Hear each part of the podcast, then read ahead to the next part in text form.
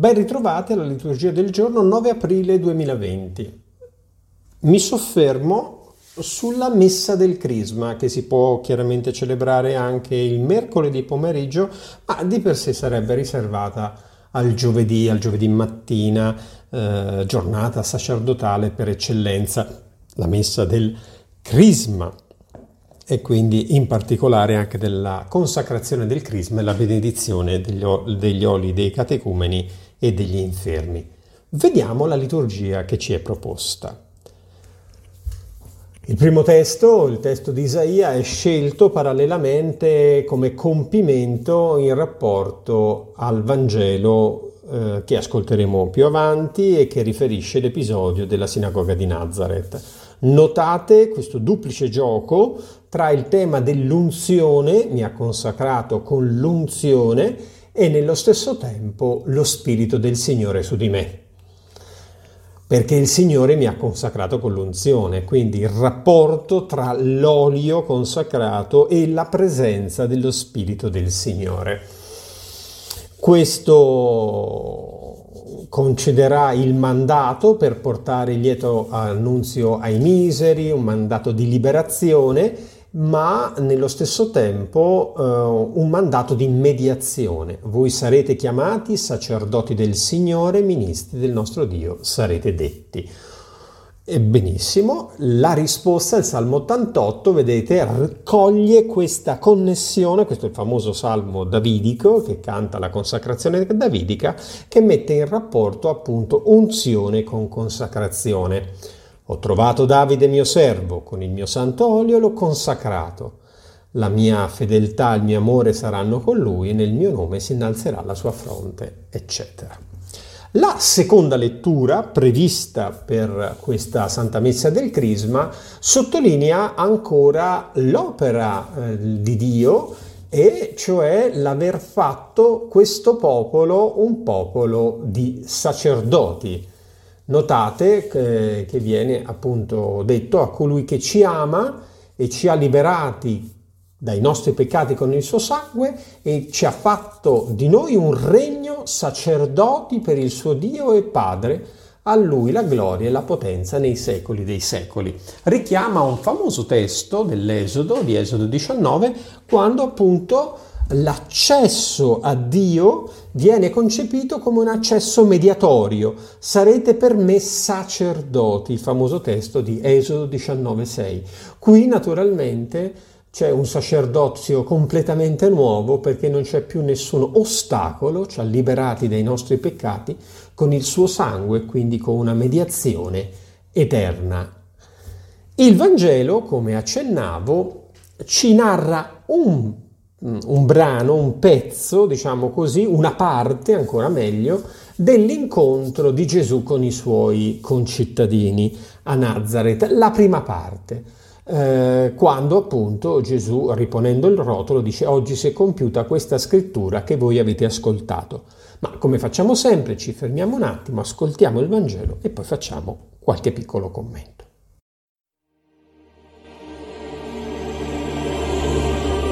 Dal Vangelo secondo Luca. In quel tempo Gesù si recò a Nazareth, dove era stato allevato, ed entrò, secondo il suo solito, di sabato nella sinagoga e si alzò a leggere. Gli fu dato il rotolo del profeta Isaia. Apertolo, trovò il passo dove era scritto: «Lo Spirito del Signore è sopra di me. Per questo mi ha consacrato con l'unzione e mi ha mandato per annunciare ai poveri un lieto messaggio, per proclamare ai prigionieri la liberazione e ai ciechi la vista, per rimettere in libertà gli oppressi e predicare un anno di grazia del Signore». Poi arrotolò il volume, lo consegnò all'inserviente e sedette. Gli occhi di tutti nella sinagoga stavano fissi sopra di lui. Allora cominciò a dire: «Oggi si è adempiuta questa scrittura che voi avete udita con i vostri orecchi». Vediamo qualche considerazione insieme eh, come dicevo all'inizio, una santa messa particolare, incentrata sul sacerdozio, sull'unzione sacerdotale. Il famoso testo della sinagoga di Nazareth compie il testo di Isaia, lo Spirito del Signore è su di me e sopra di me.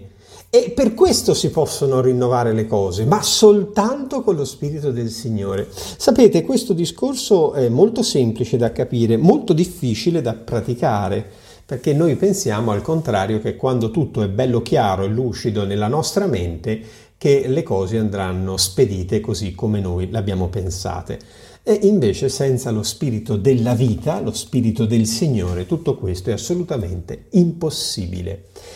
La consacrazione poi, il riservare per consacrare, fissa la missione, cioè comunicare l'azione di Dio nel mondo. Non siamo stati chiamati e consacrati da Dio per stare a casa nostra, ma per comunicare l'azione di Dio nel mondo. Per questo mi ha inviato, eccetera, eccetera, con tutto quello che segue. Allora questa liberazione sarà veramente azione di Dio attraverso i suoi strumenti, e cioè liberazione e consacrazione, lo stesso movimento dell'Esodo, dalla schiavitù dell'Egitto al servizio di Dio, ricevendo la legge all'Oreb. La seconda lettura, tratta dal libro dell'Apocalisse, coglie questa dimensione sacerdotale, quindi mediatrice di tutto il popolo cristiano. Quando al tempo del Concilio eh, si discusse molto, quando si affrontò la Costituzione dogmatica Lumen Gentium, su cosa dovesse venire prima, dopo aver parlato del mistero della Chiesa, che costituisce il primo capitolo, i primi otto numeri della Lumen Gentium, e eh, ci furono molte discussioni. Ma la linea che passò e che fu digerita in tanti anni dopo, diciamo così, fu quella che prima di tutto la Chiesa è un popolo, un popolo in cammino. Poi strutturato gerarchicamente, riempito dei doni del Signore, tutto quel che vi pare, ma prima di tutto è un popolo ed è un popolo sacerdotale. Dovremmo riscoprire questo all'interno del popolo sacerdotale. Naturalmente esiste il sacerdozio ordinato e che è eh, finalizzato a far sì che i fratelli vivano pienamente questa dimensione sacerdotale, ma per il bene comune, per l'utilità comune.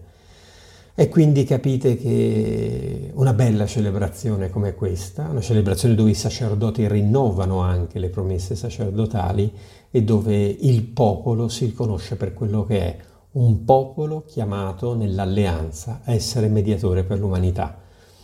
Una grande missione, direi, e un grande onore che il Signore ci ha voluto concedere.